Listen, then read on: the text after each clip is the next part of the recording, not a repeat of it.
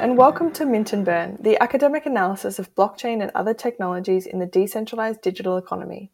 I'm your host, Kelsie Nabben, and today we're tuning in from the RMIT University Blockchain Innovation Hub for a special episode which was demanded by popular demand uh, to explain this craze of NFTs or non fungible tokens and kind of go a little bit deeper than the headlines, although we'll start with a simple explanation.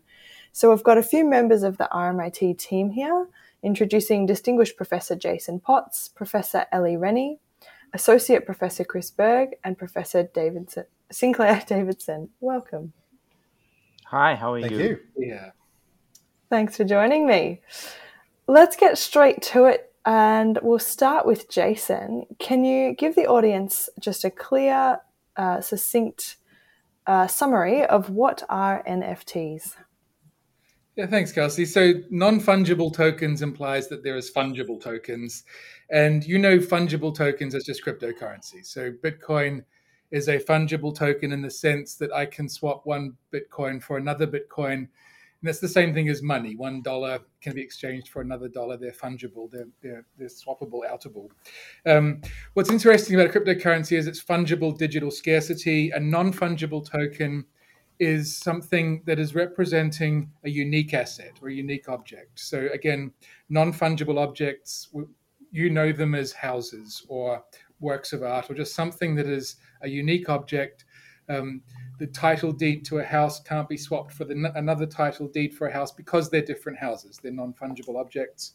So non-fungible tokens are just a thing that already exists in the real world in the digital transferred into the digital world but instead of fungible digital scarcity, which is a cryptocurrency. We've got non-fungible digital scarcity, which is an NFT. So it's a it's it's a it's sort of a new thing, and everyone's got excited about this in the past few months. But it's actually a really obvious and um, an obvious category that was always was always going to be there from the moment we had smart contracts and and um, Ethereum and so on. So that's that's the basic idea. Um, the the broader concept is why do you know what's the what's the big economic concept here? And the answer is ownership. Um, sort of this is basically NFTs give us a way to have a digital ownership economy across everything, not just digital money. So this notion of um, people getting excited about NFTs because they open up the prospect of moving ownership and um, in a digital world to basically anything we can attach it to. So at the moment, um, all the excitement is people running around putting NFTs on everything. Um, in a sense, you know, some of that looks crazy and stupid and new and weird, and almost certainly there'll be lots of things we'll look back upon with shame and humiliation. But that's the obvious thing to do right now because we've got we've now got a technology that we can attach ownership to everything. So we're going to run around, put NFTs on everything, and see what sticks.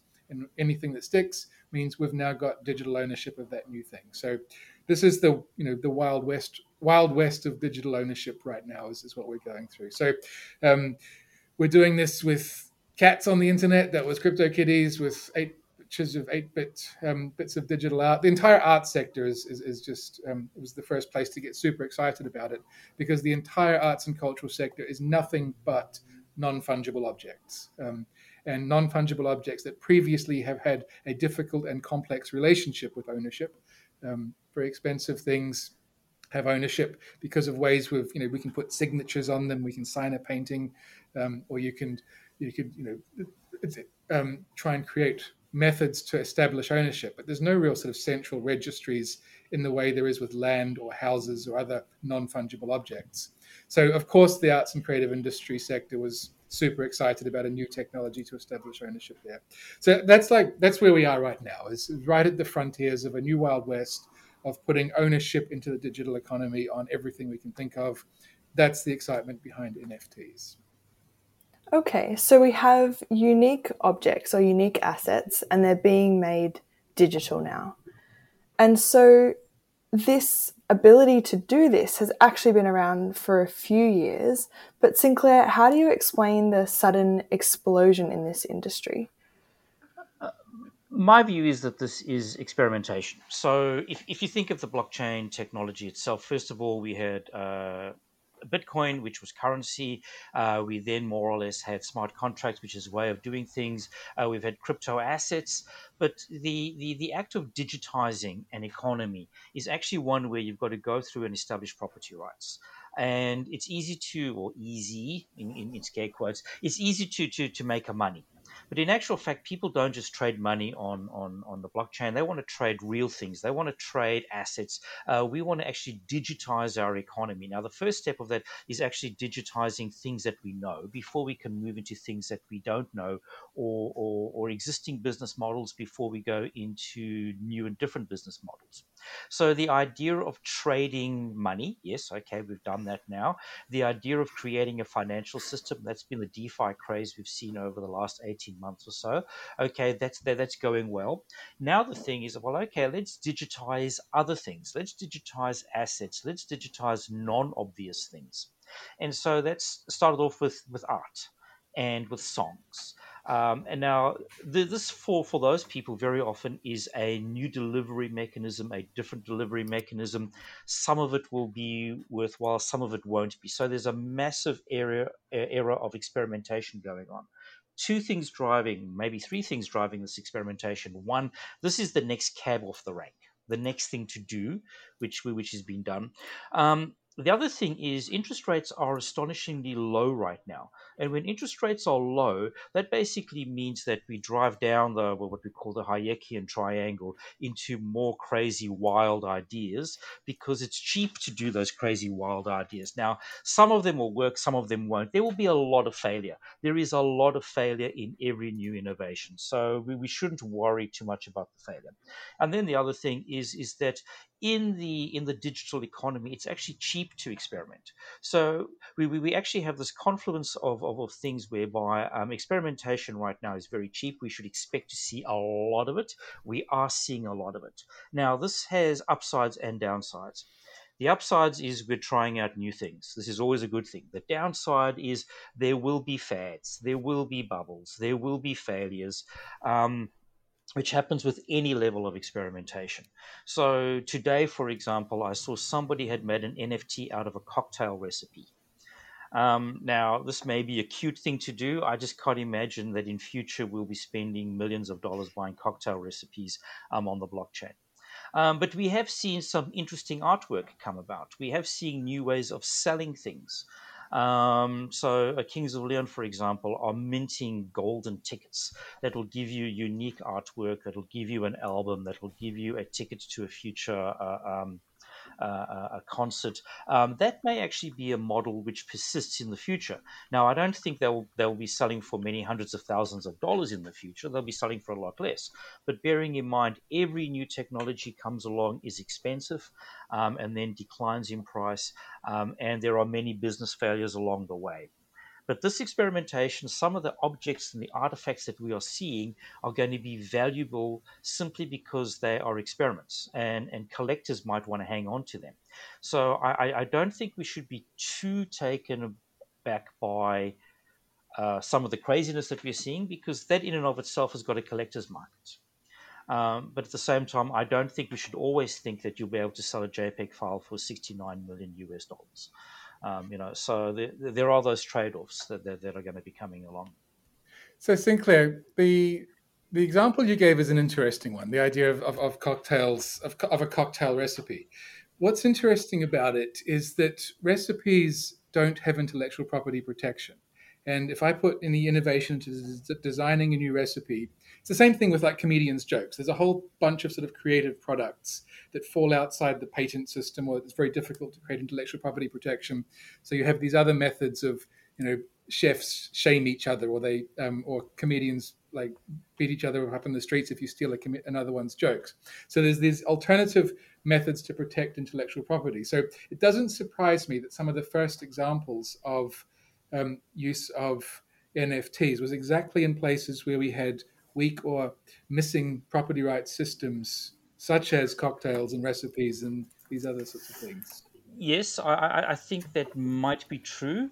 The downside of that is that even though this person is selling the uh, uh, the NFT cocktail um, as an NFT, I can tell you what it is right now.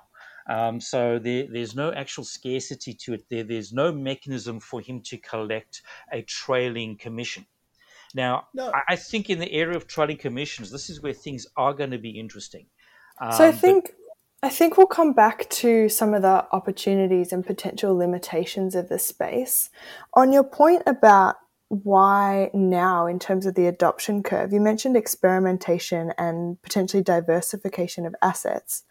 Chris, you and Jason wrote a piece about memes move markets as well. Do you think that that plays into the digital economy as well?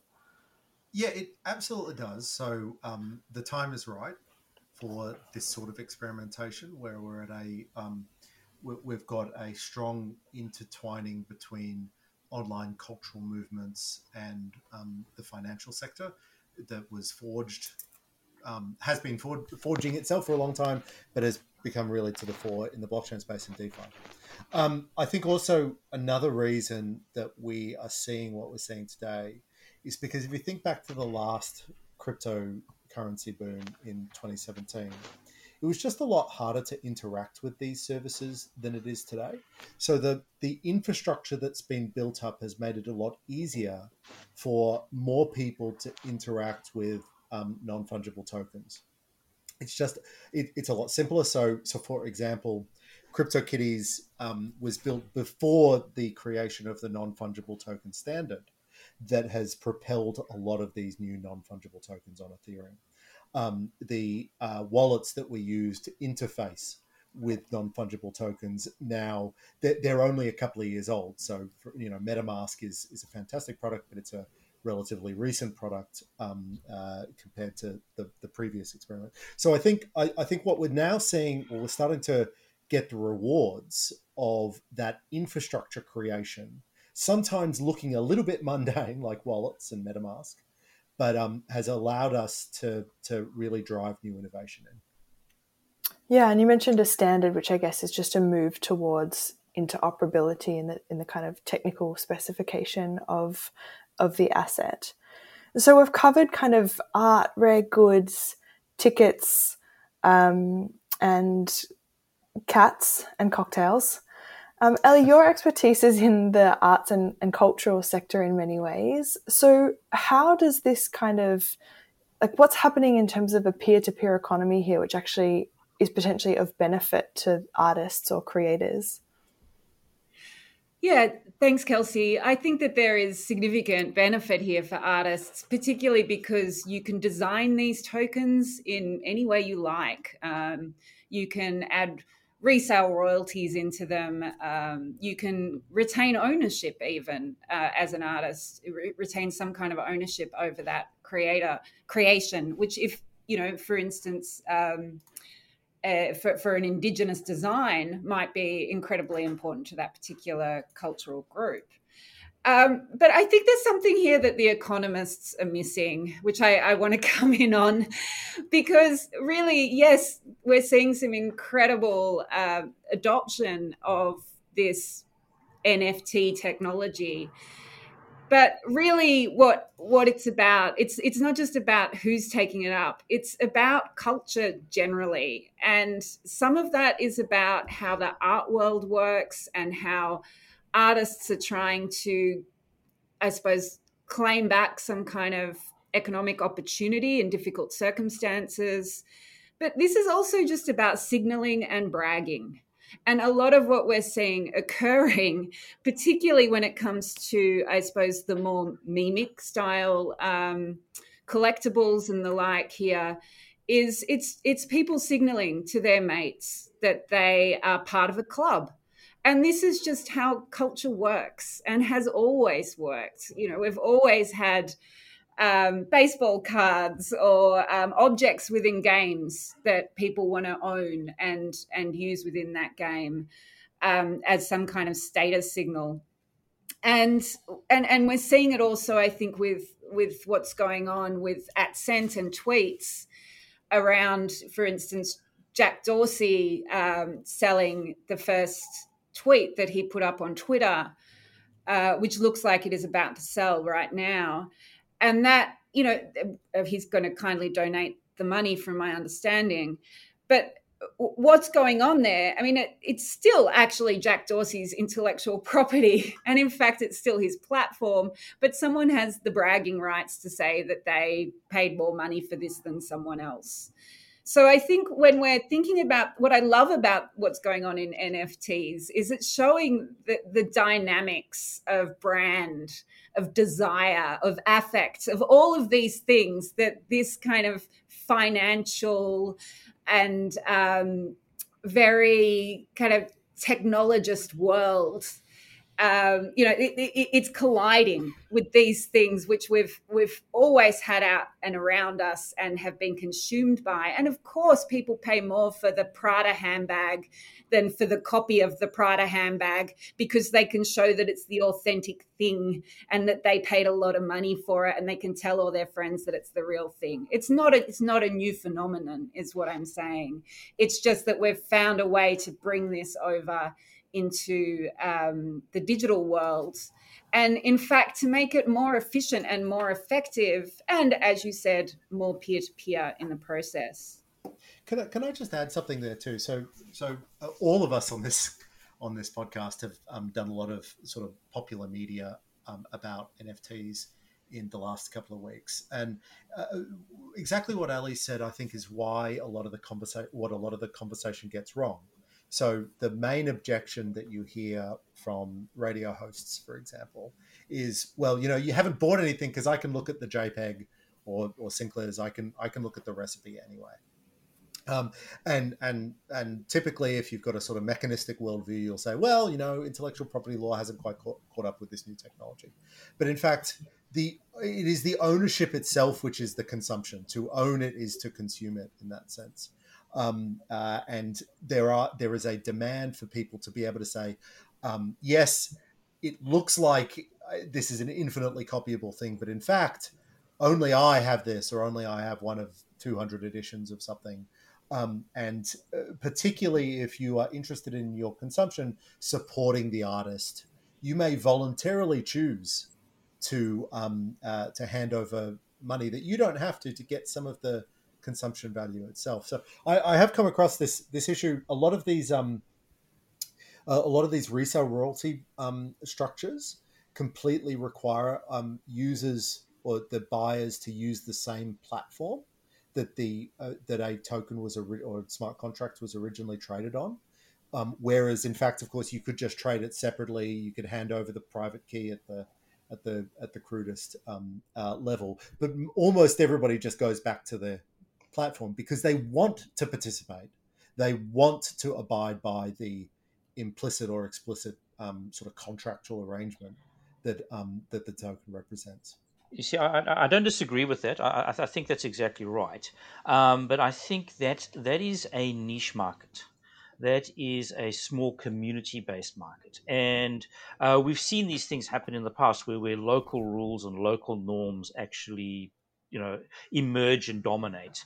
Um, but I actually, if if you're going to go for at scale and massification, you can't simply rely on people selling baseball cards or, or, or, or expensive artworks. Um, we actually need to have an experimentation where um, mass market goods and services gets digitized and placed onto onto the internet, onto the blockchain. So um, I, I, think this is an interesting market. I think it's an early stage market. I think it may be very valuable. I don't know if people are selling early minted coins or using early minted coins to buy these things, so it's not really worth $69 million or not.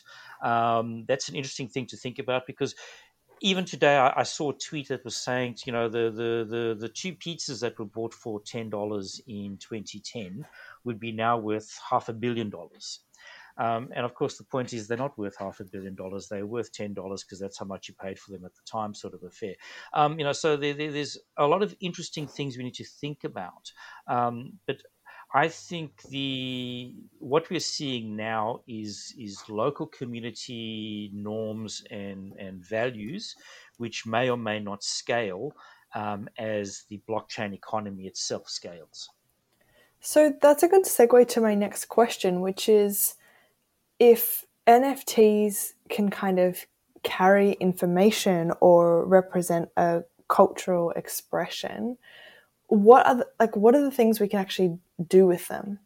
So they're not necessarily just ownership of a thing, but Chris, you sort of started to allude to kind of um, you know access or co-ownership and the sort of functionalities around NFTs, which also I don't think has been spoken about as much in kind of existing discourse. Yeah, um, so the, there's a lot of things that you can do, and we we've been talking, where it's it's sort of more fun to think about um, uh, just pieces of art or something quite straightforward that um, a JPEG that you might own or, or, or a video or so forth. But really, an NFT has the full smart contracting functionality that any digital um, blockchain exchange system has. So you can use it as a um, credential to say that I've been and done something. You can use it as a entry into another um, set of rights. I can distribute something to everybody who has a previous version of my artwork or has, has been to an event or, or what have you. There's actually, a, I, I think, because we're at such an early stage, we haven't really seen all the innovation um, possible. And I know Ellie's um, been looking at some of these ideas. So I might throw it to you, Ellie. I think some of the interesting possibilities are, are probably more around what this might mean for collateralized loans and things like that as well. So we're starting to see the merger of DeFi and NFTs, where you might have a an index fund of NFTs that that people are trading and buying into and out of, and the rest of it, which is en- enabling some kind of pricing of things which otherwise only have a price at the point of sale. Uh, a kind of continuous price, which means that therefore I think you can start to see how that might be um, used in ways that say, well, I've I've got this much of a share in this collection of artworks, which at the moment we can see is worth this much on a secondary market of some kind. And apologies to the economists here if I'm using the wrong terminology, but you get where I'm going with it. And the and I, the reason why I think that's also interesting and important is, of course, art has always been used for those kinds of purposes. It's a it's a place where you can invest money, where you can have syndicates, where you can do money laundering where you can you know hide it in an airport hangar and avoid tax all kinds of things. I'm pretty sure that's one of the uses of nfts as well. Not that we're encouraging people to engage yeah, don't in money laundering. Um, so don't do this at home kids. Um. so that's a very good point though. So as this area kind of emerges as of kind of an industry in, in the digital economy what's what's missing? What's still to come in terms of um, you know some of the other concerns around it in terms of uh, legal accounting um, you know cybersecurity? Like what are the issues here?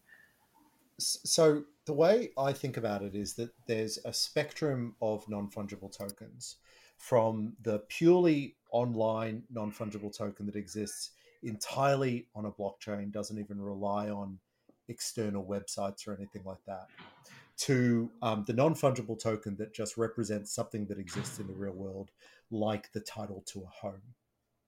Um, those uh, that idealized everything on the blockchain that is completely self-enforcing. The IP protection is entirely what we would say endogenous to the object itself, so it doesn't really need a legal system. Um, uh, a lot of what the innovation, however, I think is going to come in this um, in the non fungible token space because it could be potentially enormous if we're going to include titles to every piece of property on the planet. Is going to be in that interface between the legal system and the the, the digital distributed ledger. Um, to I, I think what we're talking about right now is the sort of leading edge of a non fungible token ecosystem that can be sometimes interesting, sometimes kooky, sometimes artistic. But ultimately, um, if we align the legal system and, and the NFT space together, it could be just extraordinary, not just financialization of artworks, but the financialization of of all all ownable property and markets upon upon markets as, and, and markets markets out. upon markets and and we've talked um, uh, a, a lot of people in this space have talked a lot about the use of blockchain to reorder the sharing economy to reorder um, uh, to to allow people to make small transactions to allow people to um, borrow and lend and borrow against and lend against their property Jason, do you have something to add? Yeah, I think all of that is going on, but there's another aspect that's also going on beneath the surface here that I think is just as interesting. And we see this already in the cryptocurrency space that what cryptocurrencies did was they provided compet- they're, they're private money that provided competition in the space of money providers. So previously we had governments were essentially monopoly providers of money. Um, cryptocurrencies come along, and whether we use them or not, this the very fact that we've got competition makes money work better because now there's an alternative. It's the same thing with property rights. Is that we've now got this world. I mean, the other way to think about what an NFT is as a platform is the you know the Ethereum platform is now a property rights system, and you know it'll provide various levels of security and capabilities. And if you use if you build on that, you're using the Ethereum property rights system. Um, but you know, we can also use a Cosmos one, and there'll be another one, and so on. But what we've now got is um, now previously we had monopoly property rights system, which was the government provided it, and you just hoped it was good because if it wasn't good, you didn't really have any alternative. So I think we've got you know, everything that Chris was talking about in, in terms of this explosion of markets in this space, but we've also got competition in the underlying institutional infrastructure to provide property rights, and this is private provision of property rights systems um, for many others to use. And again, you know, which ones we end up using, the market will decide in a sense. Um, and we might end up with, with you know, a, uh, this is this is internet scale, so this is not existing at the level of nation states uniquely and, and exhaustively. We could have a particularly thin layer of property rights that only works for cocktail recipes, but it works around the world. And then another one for you know, um, sort of emerging artists or, or, whatever. Who knows which way it'll break up? But I think that notion of, I mean, and, and again, as Sinclair was saying, this is very early stage experimentation. We've never really had experimentation in property rights systems before. But I think that's partially, that's also what we're observing right now. So you've painted one possible future there where everything is NFT'd and really Uh, society in some ways is massively restructured through digitization and, and that sort of evolutionary process. Do you think it's scalable? Like, how are we going in terms of the underlying infrastructure of blockchains and where they're at to actually support this kind of transformation? Ellie? I think what the issue that Chris raised before around the walled gardens is a really important one. Uh, I know there are attempts such as Zora to try to build the marketplaces into the tokens themselves, but how it currently stands with, you know, the terms of those contracts being done through a particular application and that you need to go back to that one to sell that NFT for artworks or similar. I think that's really problematic. I think there's a lot of standardization that still needs to occur with NFTs, and and and that's probably the next big piece of work to be done. Yeah, look, there's some there's some really obvious and challenging technical barriers, um, and it's almost a cliche in this space to complain about gas prices, but it is definitely true that um, some of the really basic um, blockchain infrastructure um, challenges are holding back a lot of experimentation. And I just think back to um, if I was if I was 17 or 16 playing around as a you know thinking of myself as an artist at um, in this environment, then some of those technical barriers would have prevented me from being able to um, to engage. And I think so. We've lowered a lot of transaction costs, but unfortunately, we've got some really challenging new ones that still have to be dealt with for us to get that real flourishing of innovation that I think is possible. But to, to be fair, though, I mean, we, we might complain about like horrific gas prices, but the cost of running the modern uh, state is also astonishingly expensive. Um, you know, so the, to to a certain extent, this is what is seen and what is unseen. Um, every that's, time that's true, but I, I yeah, yeah. I mean, if, if, if every time you see the gas price in, in your MetaMask wallet, you think, "Oh my God, I'm paying thirty dollars for this." But in actual fact, um, when I think of how much I pay in income tax every year, um, thirty dollars might not actually be a lot of money. You still Jason, pay the income tax. learn this Quickly as to well? clarify, you still No, no, have to I'm, pay your I'm, income I'm tax. still paying the income tax, yes, but that can change over and your cryptocurrency tax. yes. Pay your taxes, people. Don't don't not do that just because Sinc told you to. Um, um, we talked earlier about like what else is missing. I think the other big thing, and and Sinclair, Sinclair alluded to this earlier, is you know the claim here that this is a property rights system and it has the properties of you know of of, of enforceable property rights. We've never tested that. No one's taken a, a claim to court about whether my NFT holds up.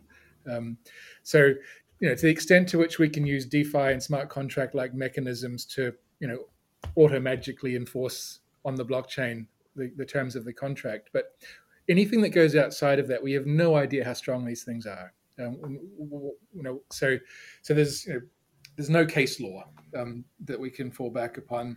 I don't think there's any judges would even um, have any experience in this. So there's huge uncertainty around the enforcement and um, security of these assets. Know, we know how secure they are from a technical perspective in the sense of can they be stolen um, or 51% attacked, but we have no idea whether these are actually valid ownership rights or property rights. I think if you try to sell one, certainly the tax office would turn up demanding their share of the capital gains tax. Um, so I think the tax law would certainly be wanting to to uh, uh, um, gain their share. But whether or not other parts of the regulatory state would want to come in and play a game, I don't know. But this does remind me of that, that rather amusing case in Germany a few weeks ago where the German government tried to confiscate some Bitcoin and the person simply said, "Oh, I can't remember the password." Um, so it, it, we will see a lot of these sort of tensions between uh, private ownership and the state coming into play, because bearing in mind the state actually clips the tickets every time we transfer ownership. Uh, you know, there's stamp duties and transfer duties and all these sorts of things, which all of a sudden, if that can be replaced by a gas price. I mean, I would rather pay thirty dollars to transfer ownership of my home than say the eight or nine, ten thousand dollars that uh, I currently would have to pay. Uh, you know, so there, there, there is going to be some tension there, and I think that tension is going to manifest itself, of course, in the current parts of the world where the Hernando de Soto problem is, is where people don't have secure property rights. So NFTs are actually going to to to play an important role in securing property rights in places that are not, say, Australia or the United States in the short term. Um, that's actually a good thing uh, for those people. Um, it may not be necessarily be a good thing for governments that are trying to clip the tickets, but certainly on a on a on a human level, uh, um, human flourishing is definitely going to benefit as we digitize the economy more, as we actually drive secure property rights deeper into the population. So another aspect to that is something that our colleague Aaron Lane raised as well of who has the right to digitize something. Because if I digitize the title on your house and sell it, you know, what's to stop me or what's, you know, what's the accountability mechanism there as well? Yes, I, I, I think that's the old-fashioned fraud, um, which we, we're all kind of familiar with. Um, um, it would be a problem when the people you sold it to turn up to move in, I suppose. Um, but yes, th- th- that is old-fashioned fraud. Um, you you can't But- sell something that you don't own. but but there is but this is a, a mo- I mean that's the Brooklyn Bridge problem. I can sell you the Brooklyn Bridge, but you know you- you'd be a sucker to do it. But there is this issue which comes to maybe even just cultural norms around intellectual property that um, uh, to that cocktail. Um, it's not necessarily the case that the person who sells the cocktail NFT invented the cocktail. It's not necessarily the case that the person who sells the picture of the tweet actually did the tweeting themselves. Um, and I think this is probably, it, it- would be easy to problematize this and make it seem like a catastrophic problem for the NFT space. Um, but we actually manage these problems informally through um, the social norms uh, Jason was talking about in recipes or in fashion or so forth. But it is it is an interesting challenge that I think is going to become more live and where there's more money on the line. But, but, but not insurmountable. If you think Andy Warhol painted a picture of tomato soup uh, and was able to sell a, a painting of a can of tomato soup, um, are you, are you, know, you still angry about that? no, I'm not. But but but it's it's it's the it's the fact that it's an Andy Warhol painting that's actually of value here.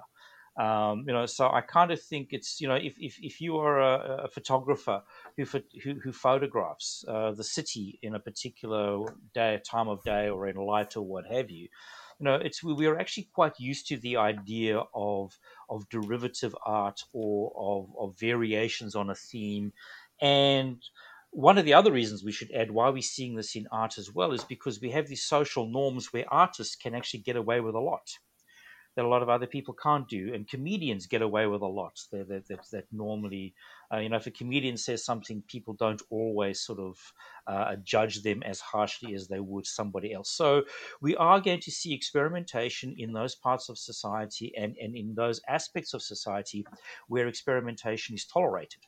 Um, and or, or even encouraged. So this is why we are seeing it here but at some point, I think it's got to break out of that, that, that niche and move into the mainstream, and and that we haven't quite yet seen.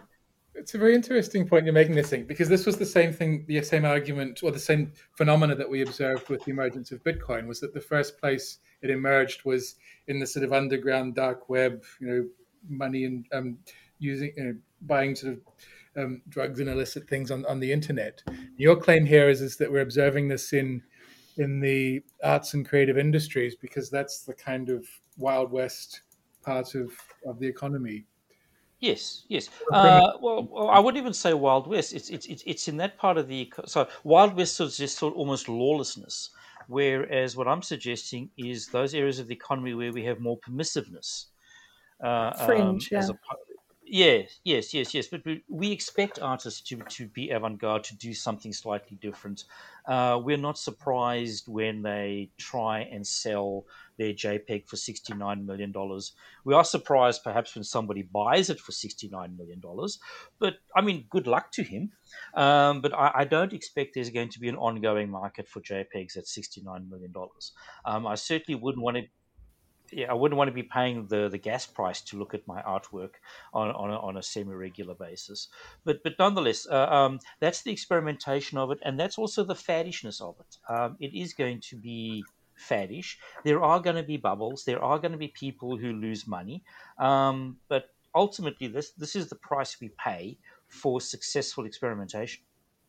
And of course, the $69 million refers to the sale of the Beeple first 500 Days artwork at Christie's.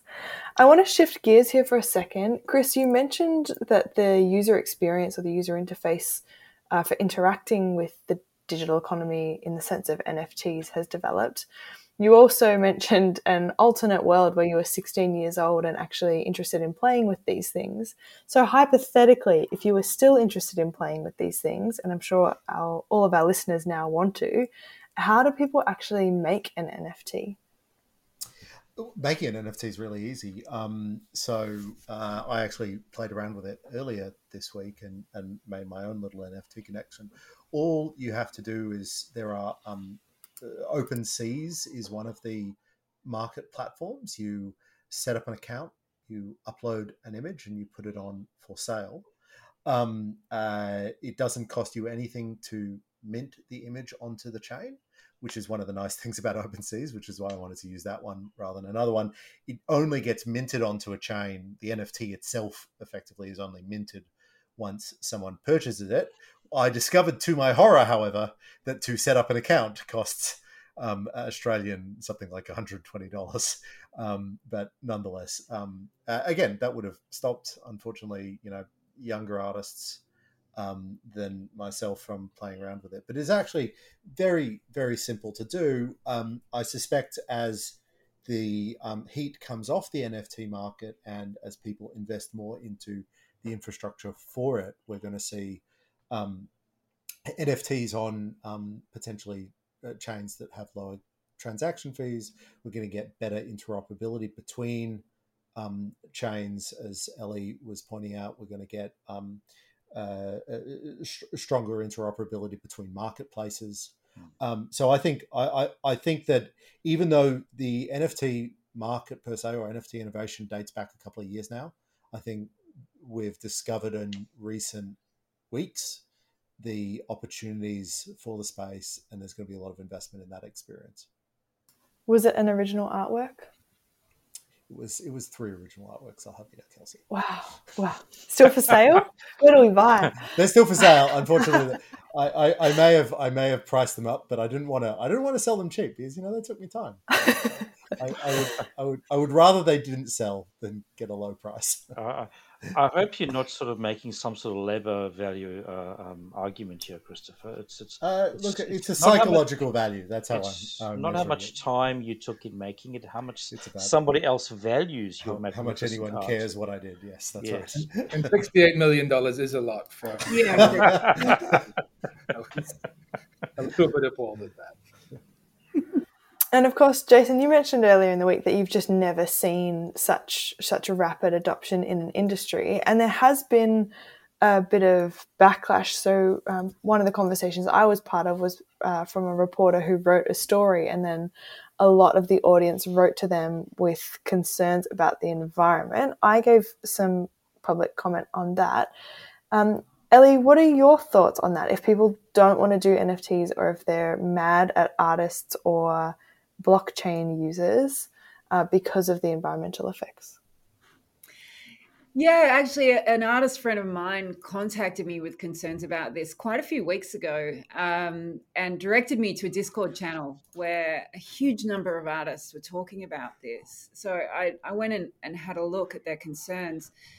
And one thing that alarmed me most was that they were looking for alternative platforms and going to some like you know, including things like IOTA, which I think are not very secure and highly problematic. And so I, I worry that, of course, art always has been um, tied to an, an, important force within social movements. And climate change is an extremely important social movement that I, I don't want to in any way undermine by what I'm about to say.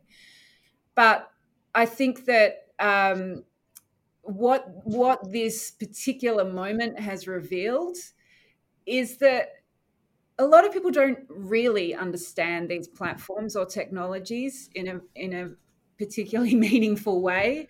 And that's probably an issue for the the ethereum community to sort out and deal with. Because ethereum has actually moved to proof of stake. It hasn't fully yet integrated ethereum 1 with that proof of stake new beacon chain but that will reduce the um, environmental costs by 99 electricity use by 99% or something so um, I hope that that people are beginning to see that Ethereum, which is where most NFTs are, um, is is well on its way to resolving this. And artists, of course, can choose not to mint them until this until we're there, until proof of stake is is the consensus mechanism.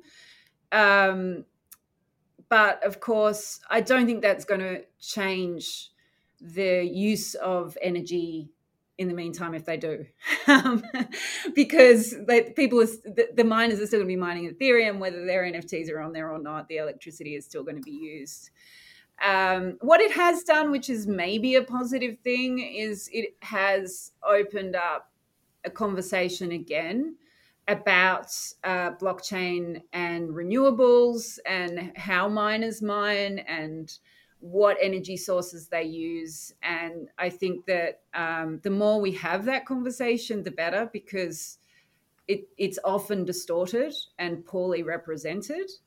And um, we, we we probably all need to get on the yeah just just get to the same point and and to start to see that actually blockchain and indeed bitcoin the most energy intensive one um, could be a driver for renewables Mm. So there, there, there's a lot of different sides to this, and, and I'm, I'm I'm disappointed that the art community is only seeing the fictitious side. I like your emphasis on education there and also um, kind of solutionism. I, I, saw a really interesting case. I think it was by someone called Trevor Jones, and alongside their art, they minted a carbon token and they auctioned that to offset the carbon. So, in terms of innovation, it was like kudos to you. Uh, Chris. Yeah, so there's an interesting um, parallel conversation, obviously, and, and Ellie's alluded to the, the conversation with Bitcoin itself.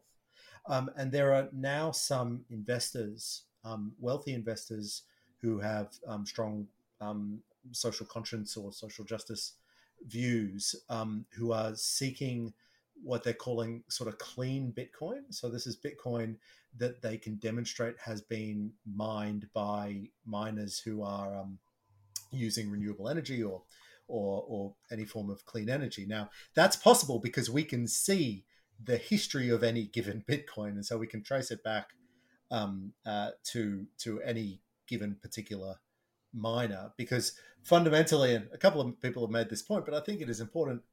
Bitcoin is its own NFT. Um, NFTs came from the idea that you could indelibly um, uh, track a history of an individual Bitcoin um, as if it's traveling down a supply chain. You can, just as you might be able to indelibly track an artwork. So when we've got this open supply chain of information and value, we can do really interesting things about identifying the provenance of individual coins um, and make much better consumer decisions about how we interact with these platforms as a result. Everyone, it's been a really interesting discussion, and unfortunately, we need to tie it off for this episode. But I'd love to hear from each of you in terms of where you think this infrastructure is going. And I think we've talked about some of the kind of you know potential value and kind of opportunities of this experimentation, as well as some of the sort of cautionary tales and and risks and, and hypes. I'll start with you, Jason. Yeah, look, I think in terms of you know this is a new property rights infrastructure to enable dramatically lower the cost of putting ownership on things that previously didn't have that, in, in order to enable them to be traded or to move into the economy. Um, you know, arts and creative industries, nice obvious starting point, but for me the big one is data. Um, data traditionally has no property rights. We deal with it by putting it inside companies, or we use government regulation to try and manage its you know, resources. I mean, it's, it's resource allocation. But the idea of, of having um, NFTs as basically containers in which data sits, and then you permission access to that container creates data markets. And you know, to the extent that data is increasingly becoming a factor of production in a modern economy, um, in, a, in, an economic resource that is, has more and more um, asset-like characteristics or money-like characteristics, NFTs can essentially push data into the economy. And to me, that's just revolutionary. And now we're not there yet. We, we haven't even begun that, that process, but this seems to be the obvious next step. And that would be huge. Ellie. I think that, yeah, I think that um, it gets more interesting when NFTs are used as digital twins for physical objects. And that hasn't been really part of the discussion in this particular hype cycle.